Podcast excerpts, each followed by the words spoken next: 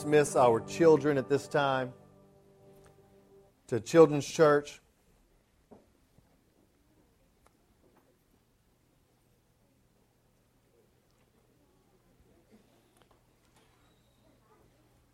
You know, one of the one of the most exciting times in my life as a dad was when my little ones learned that song, Amazing Grace.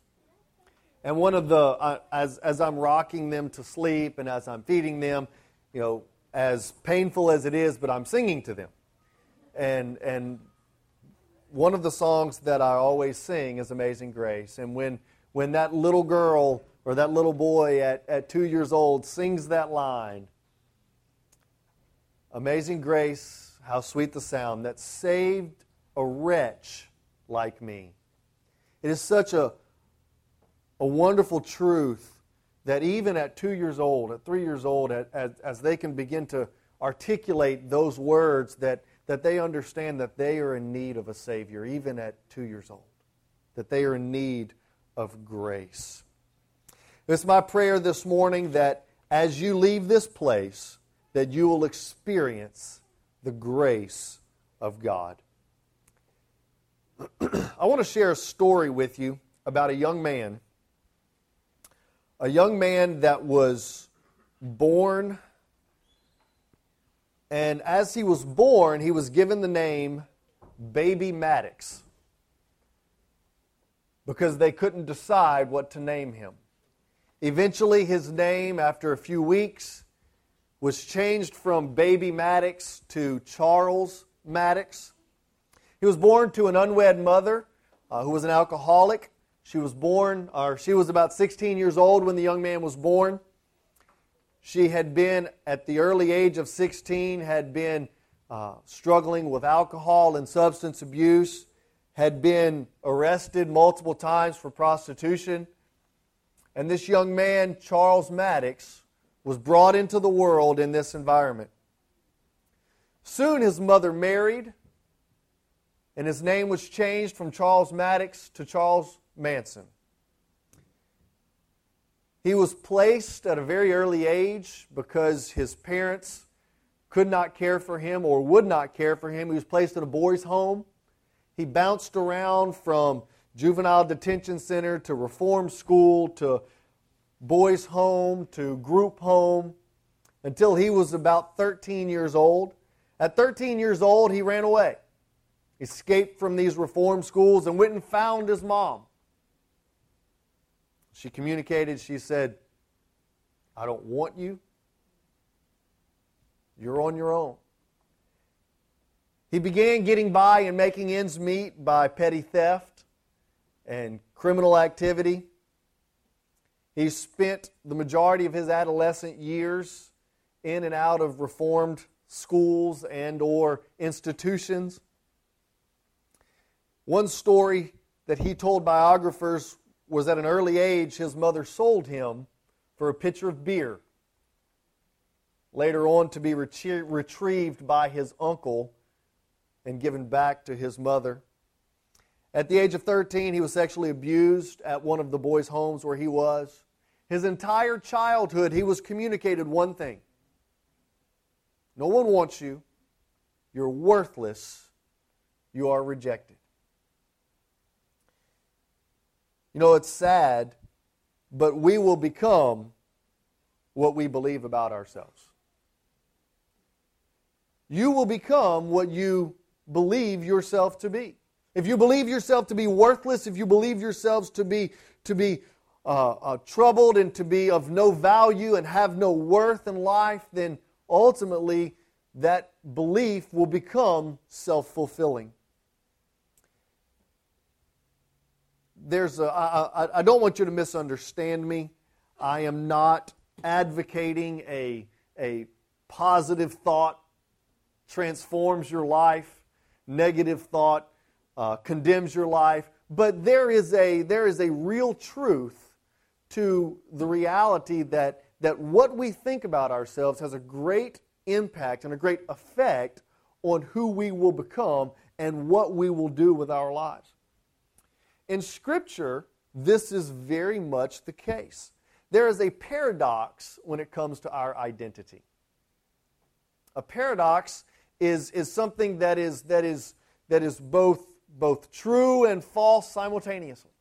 And when it comes to our identity, there is a paradox. The scripture tells us in Genesis chapter 1 that we are created in the image of God, that we are created in the imago Dei, that we are created in His image.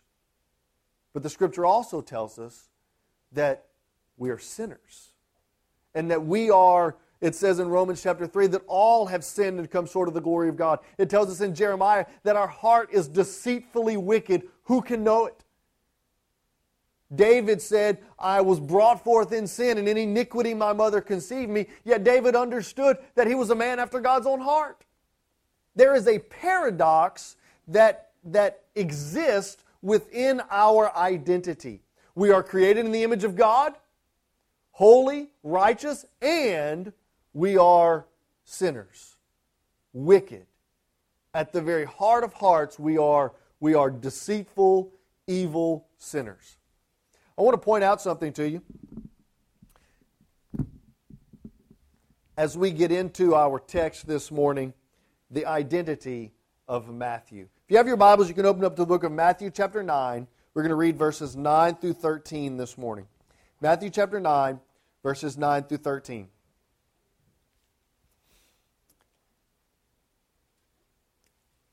As Jesus passed on from there, he saw a man called Matthew sitting in the tax office, and he said to him, Follow me. And he rose and followed him. And it happened that he was reclining at the table in the house. Behold, many tax, many tax gatherers and sinners came and were dining with Jesus and his disciples. And when the Pharisees saw this, they said to his disciples, Why is your teacher eating with tax gatherers and sinners? When he heard this, he said, It is not those who are healthy who need a physician, but those who are sick. But go and learn what this means. I desire compassion and not sacrifice, for I did not come to call the righteous, but the sinners. Let's pray. God, as we read this, this very simple passage, that you came not for the healthy, not for the righteous, but for the sick and the sinners.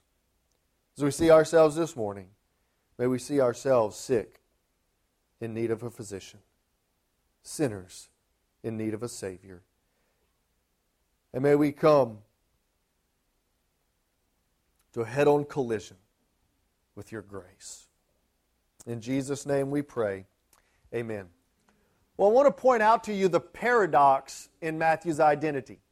Now, we see in Matthew chapter 9, Jesus calls Matthew to follow him, and all accounts are that Matthew followed Jesus. Turn to Matthew chapter 10, the very next chapter. Matthew chapter 10, verse 3. Jesus is giving us a, a list of his disciples. And if you go and you read Matthew chapter 10, verse 2, it said, Now these are the names of the 12 apostles. These are the first Simon, who was called Peter, Andrew, his brother, James, the son of Zebedee, John, his brother, Philip and Bartholomew, Thomas, and Matthew the tax collector, James the son of Alphaeus, Thaddeus, Simon the zealot, Judas Iscariot, the one who betrayed him. We get this list of disciples. How does it describe Matthew? Tax collector. How does it describe James and John, the son of Zebedee? How does it describe how does it describe Simon, the zealot? We, we have all of these descriptions, all of these identities. I want us to notice how it describes Jesus. I'm sorry, how it describes Matthew, the tax collector. And this is after Matthew has begun following Jesus. See, Matthew was both a disciple of Christ and a tax collector, a sinner. there is a paradox in our identity. Even for those who are followers of Jesus, we are Christians, we are saved, we are in the process of being sanctified, and we are liars, we're thieves, we're adulterers in need of grace. There's a paradox. Paul said it like this he said it in Matthew, I'm sorry, in Romans chapter 7, verse 24. Paul said this. He said, O wretched man that I am, who will set me free from this body of sin and death? But if, if you back up just a few verses, Paul says this He says, For I know that nothing good dwells within me, that is in my flesh, for the wanting to do good is present, but the doing of good is not. For the good that I want to do, I do not do, and I practice the very evil that I do not wish. Does that sound familiar in your lives? Oh, wretched man that I am.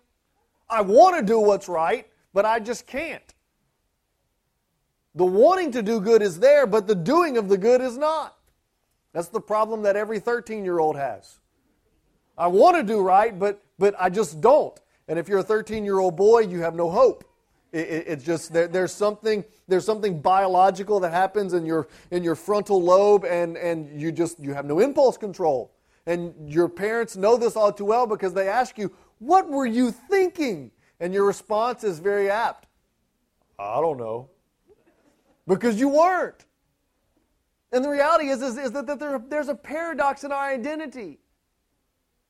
We're creating the image of God, yet we're sinners, we're liars, we're thieves. I have good news. Matthew is the first disciple called by Jesus. In the Gospel of Matthew, Matthew is the first disciple called by Jesus. What does this tell us? It tells us that Jesus desires the undesirable. I want us to think about the history of redemption throughout all of time. The three most influential men in all of the Old Testament, arguably, are, Abraham, Moses, and David. If you look at the story of Abraham, Moses, and David, what you have is Abraham, a man who makes the decision to give his wife to another man to save his skin. Moses kills a man, and runs and hides. David sends his army off to war and goes and sleeps with one of his soldiers' wife and then has him killed. The patriarchs of the church. God desires the undesirable, church. Look at the, the ragtag group of disciples that Jesus calls. Matthew, a tax collector.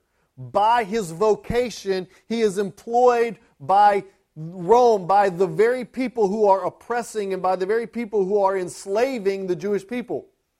He is being paid by them, and they tell him, as long as you give us X percentage of, of, of your take, you can rob and you can steal and you can take as much as you want.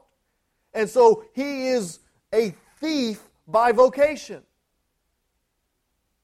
You have Simon the Zealot, a man who, who by his very identity is, is a, a troublemaker, somebody who is, who is committed to rebelling against and, and, and antagonizing the established authority.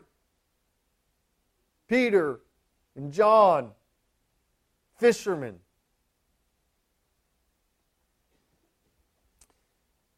Jesus desires the undesirable. What's interesting, if you go back to the text, look at Matthew chapter 9. I want, to say, I want us to see something. Jesus is passing by Matthew's office. And Matthew saw Jesus coming by and ran out and said, Jesus, have mercy upon me. Is that what your text says? Look at what it says in Matthew chapter 9, verse 9. As Jesus passed on from there, he saw a man called Matthew sitting in the tax office, and he said to him, Follow me. And he rose and followed him. Who was it that was the pursuer in Matthew chapter 9? Jesus. Isn't it interesting that the liar, the thief, the sinner, the tax collector, who was in need of grace, who was in need of mercy, he was not the one who pursued Jesus, but it was Jesus who pursued Matthew. Jesus pursued him. Jesus is pursuing you. I want you to hear this.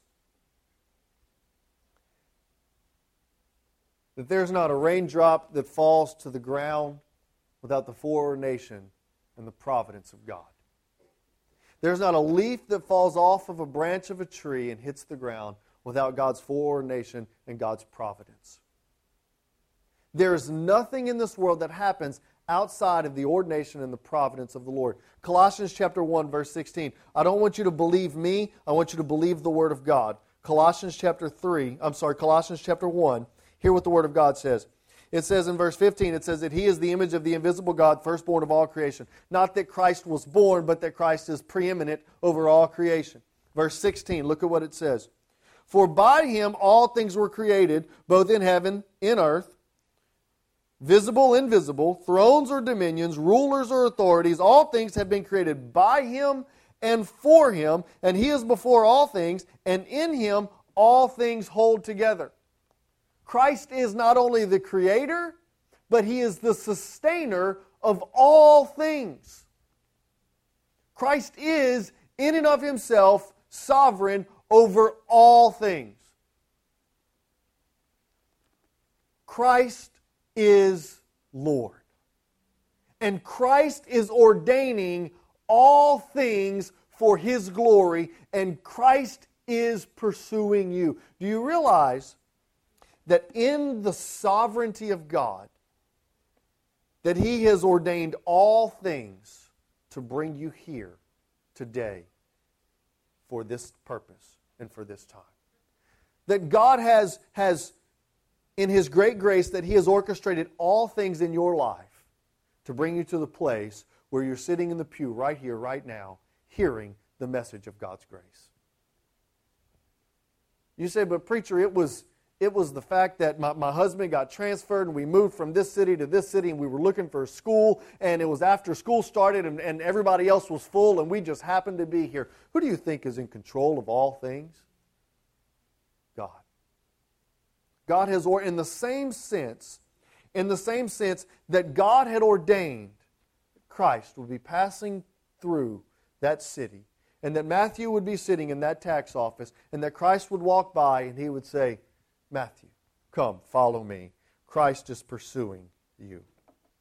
And he's pursuing you because of who he is, not because of who you are. I want us to notice as well that not only was Christ pursuing Matthew, but that Christ opposed the righteousness of the Pharisees.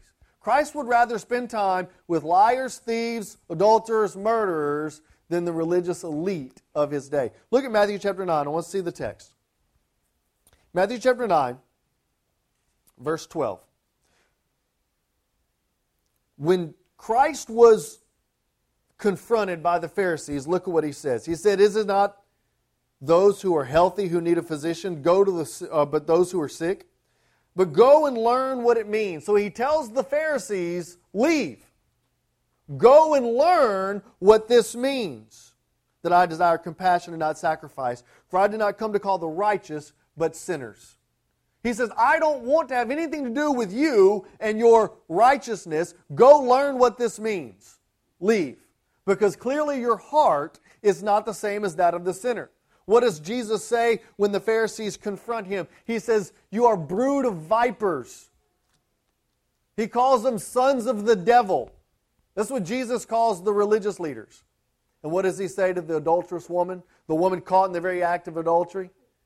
Says, Neither do I condemn you. Go and sin no more. Jesus opposes the righteous or the pseudo righteous.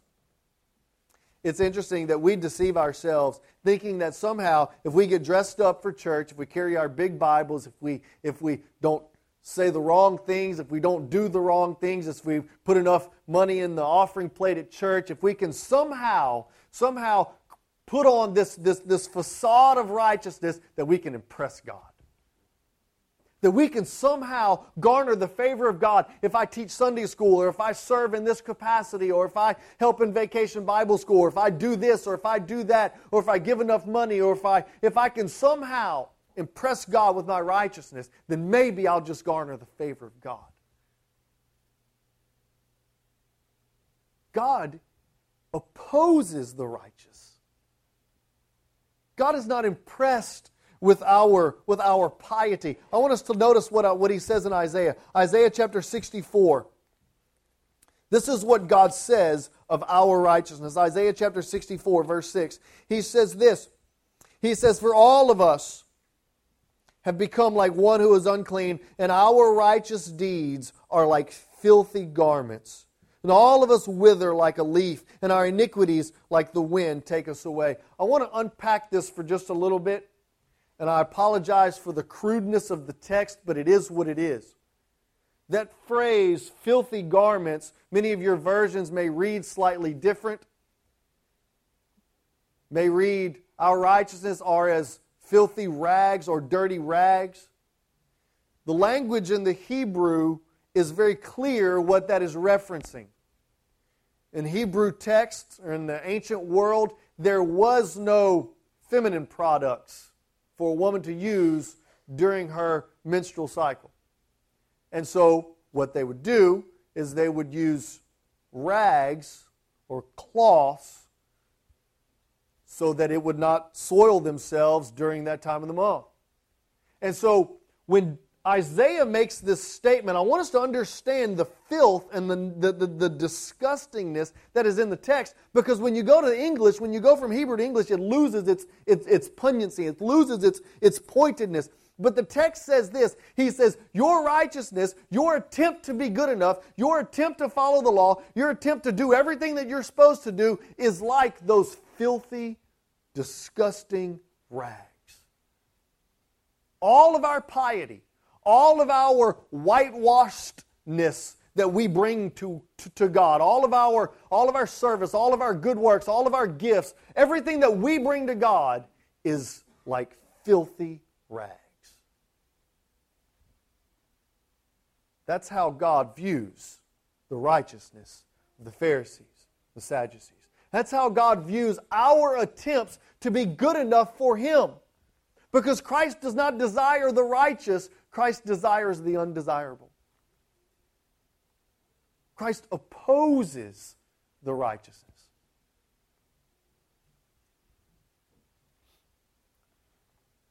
So, what takes place?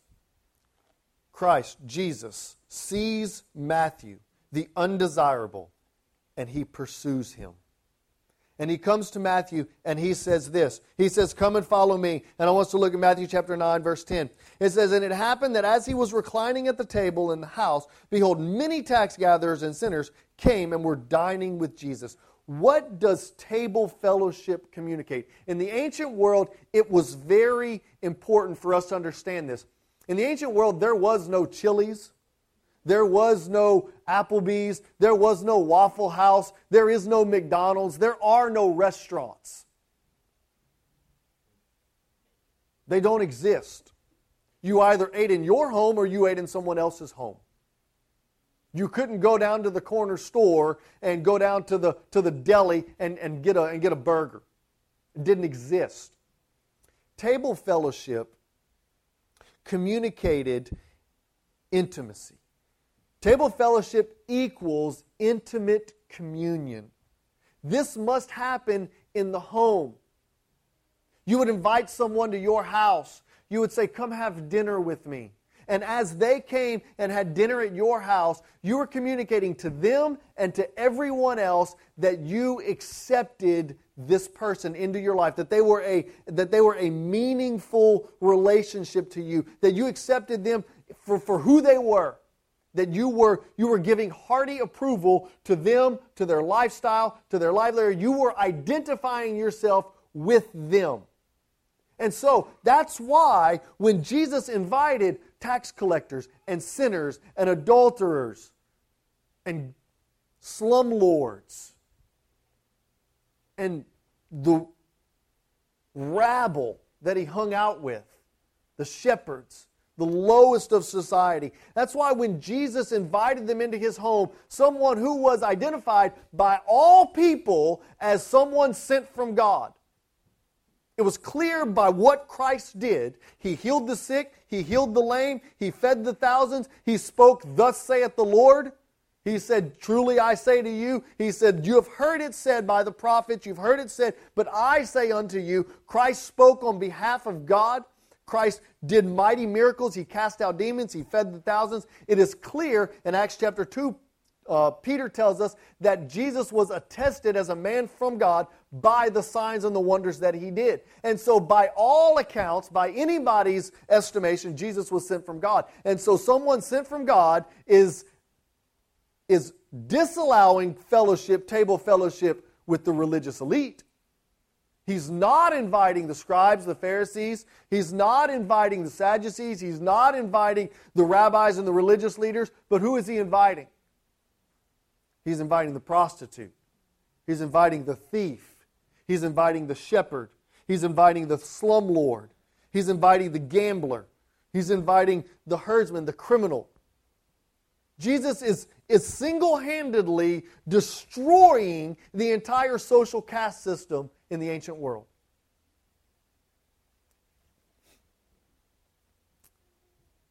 According to the Jewish customs, this was not just a something that was frowned upon, but this was something that could result in, in criminal persecution, uh, prosecution. Jesus challenged the status quo.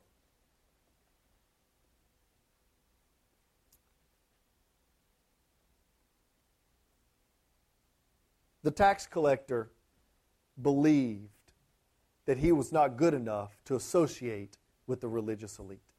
He believed that he was not good enough to go to the synagogue because he was, he was ostracized. He was, he was excommunicated from the Jewish people. And so the one place that he was not accepted was the synagogue.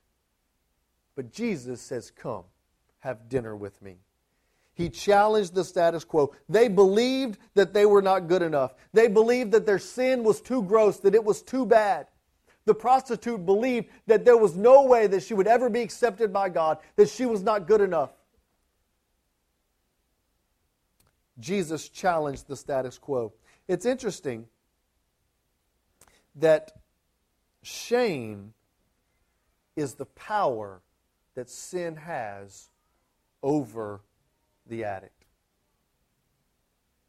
Many of us have family friends, loved ones.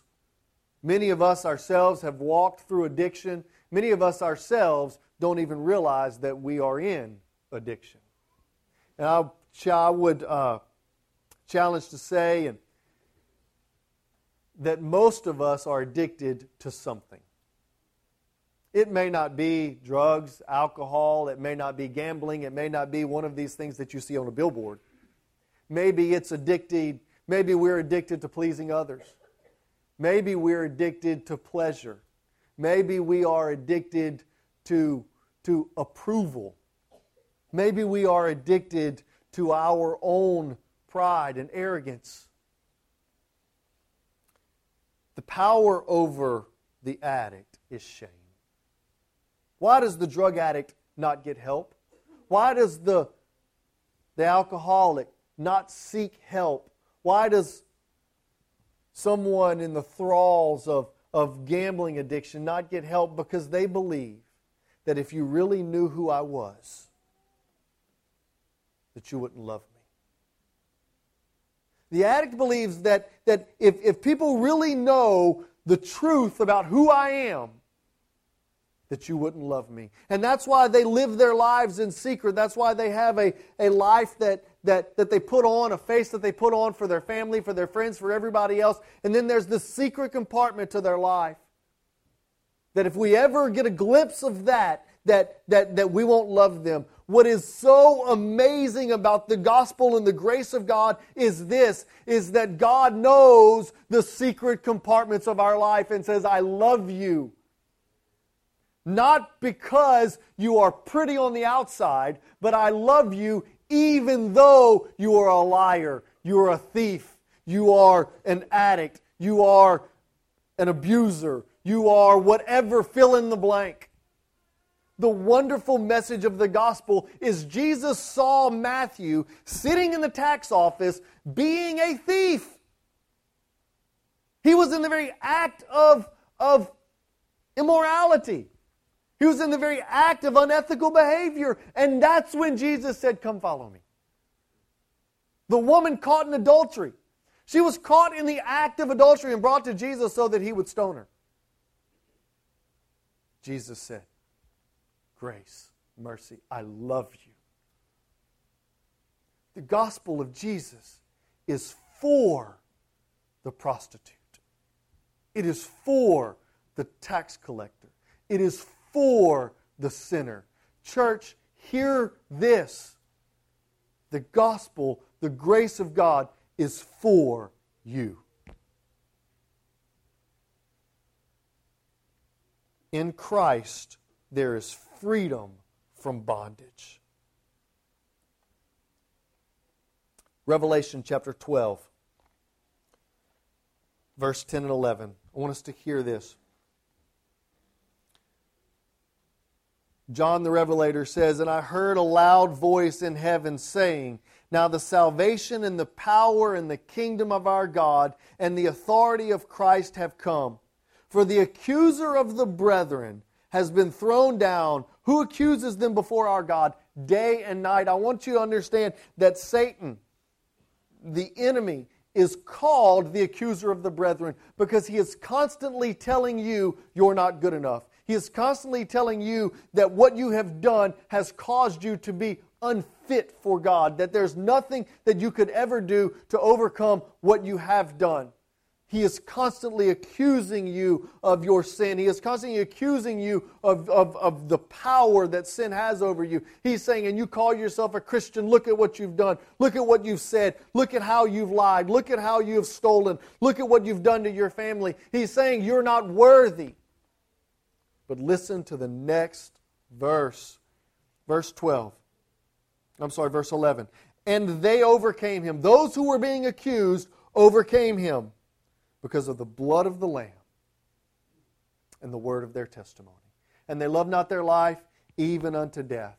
The accuser of the brethren has been defeated.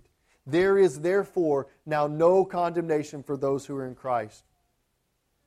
In Christ, the free in Christ there's freedom from bondage. In Christ, there's healing from brokenness. It's interesting that as John sees the picture of heaven, he sees a marriage feast. He sees table fellowship. Isn't it interesting? On earth, Jesus spent his time fellowshipping, sitting down, having dinner with the thief, the prostitute, the lowest of the low in heaven, the picture is this we will sit down and we will have dinner with the King of Kings and the Lord of Lords. You remember the parable of the marriage feast? Jesus says that the king invited all of the wealthy, all of the religious leaders. And what happened? None of them showed up. So the king sent his servants. He said, Go invite anybody and everybody off the street. And they showed up. And he clothed them by his own by his own money and with his own with his own coffers he clothed them in wedding clothes he clothed them in righteousness so that they would be so that they would be worthy to sit at the feast do you see the message of the gospel there's nothing good in us there's nothing that we can bring to the table, but God says, Come to me, and I will clothe you with my righteousness. Though you are sinners, though you are liars, though you are thieves, though you are addicts, though you're an alcoholic, though you're a substance, though you're, you're addicted to substance abuse, though you are, you are uh, whatever, come to me. I'll take your sin, and I'll give you my righteousness. That's the grace of God. Church, I want you to hear that Jesus desires the undesirable. He wants the loser. He wants the broken, the failure. Because when He takes the broken and redeems us and uses us for His glory, Christ gets all of the glory. in Christ, there's healing from brokenness. I want to read one passage and then we'll close. Psalm 103, verses 8 through 14. The psalmist says this The Lord is compassionate and gracious, slow to anger, and abounding in loving kindness. He will not always strive with us, nor will he keep his anger forever. Listen to verse 10. He has not dealt with us according to our sins, nor rewarded us according to our iniquities. For as high as the heavens are above the earth, so great is his loving kindness toward those who fear him. As far as the east is from the west, so far as he removed our transgression from us. Just as the Father has compassion on his children, so the Lord has compassion on those who fear him. There are some of you here this morning, and you're here simply because it's RCA day. You're here because your kids told you, Dad, if I go, Mom, if I go, they're going to give me a free dress pass. You're here because, because Miss DeLeon begged you to come and sing, and Pastor Preston said, If you come, I'll give you popsicles. God, by His grace and by His sovereignty, has brought you here. And you say, Preacher, I hear what you're saying, but there's no way that if you knew what I've done, if you knew the thoughts that were in my head, if you knew the things that I did in my life, that you would say that God desires me that God desires a relationship with me. And I'm telling you quite the opposite. I'm telling you that I don't have to know what you've done because I know what I've done. I know the thoughts that run through my mind. I know the, the depravity that I've been guilty of. And God's grace sought me. the beautiful message of the gospel is there's nothing that we can bring to God. All He desires is for us to turn from our sin and run to Him. This morning, I want to invite you to run to the grace of God. In just a few moments, we're going to have a time of invitation. And if you've never experienced the grace of God in your life, if you've never experienced the forgiveness that is in Christ, I want to invite you to come. The scripture tells us in Romans 5 8 that God demonstrates his great love towards us, and that while we are yet sinners, Christ died for us. It says that if we would place our faith and trust in Christ, it says in Romans chapter 10 13, that all those who call upon the name of the Lord Jesus will be saved. This morning, maybe you need to come asking for grace. Maybe this morning you know Christ is your Savior, but you've been living in rebellion and you need to come and recommit your life to Jesus. Maybe this morning God is calling you to be a part of the local body here at Redeemer. Maybe God is simply calling you to bring your brokenness to the cross. As we have this time of invitation, may you do business with the Holy Spirit. Let's pray.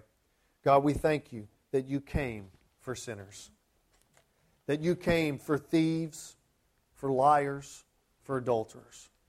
Lord, we thank you that, that you did not desire the righteous, you did not desire the pretty, the clean, but you came for the broken. You came for the adulterer. You came for the prostitute.